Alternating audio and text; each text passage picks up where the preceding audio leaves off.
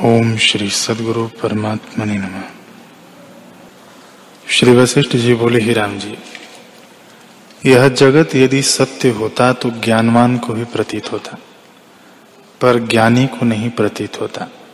इससे जगत कुछ वस्तु नहीं, जैसे एक ही स्थान में दो पुरुष बैठे हों और एक को निद्रा आवे तो उसको स्वप्न का जगत देख पड़ता है।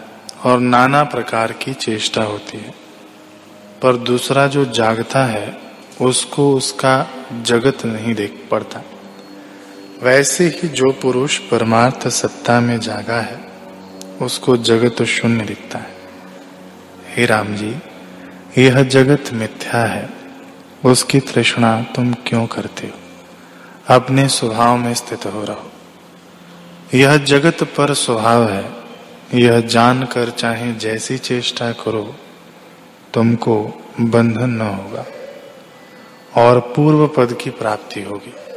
जैसे अग्नि से जले सूखे तृण को पवन उड़ा ले जाता है और नहीं जाना जाता कि कहा गया। वैसे ही ज्ञान रूपी अग्नि से जलाए और निरहंकारता रूपी पवन से उड़ाए हुआ संसार रूपी तृण न जाना जाएगा कि कहा गया।